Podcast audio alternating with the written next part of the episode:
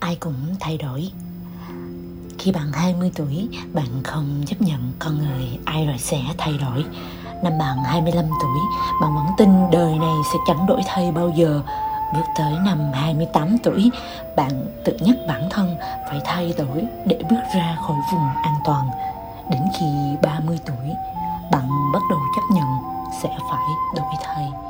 Và khi 33 tuổi, bạn tự hào mà khẳng định với mọi người là đời này ai cũng thay đổi, chỉ là lựa chọn điều gì mà thôi.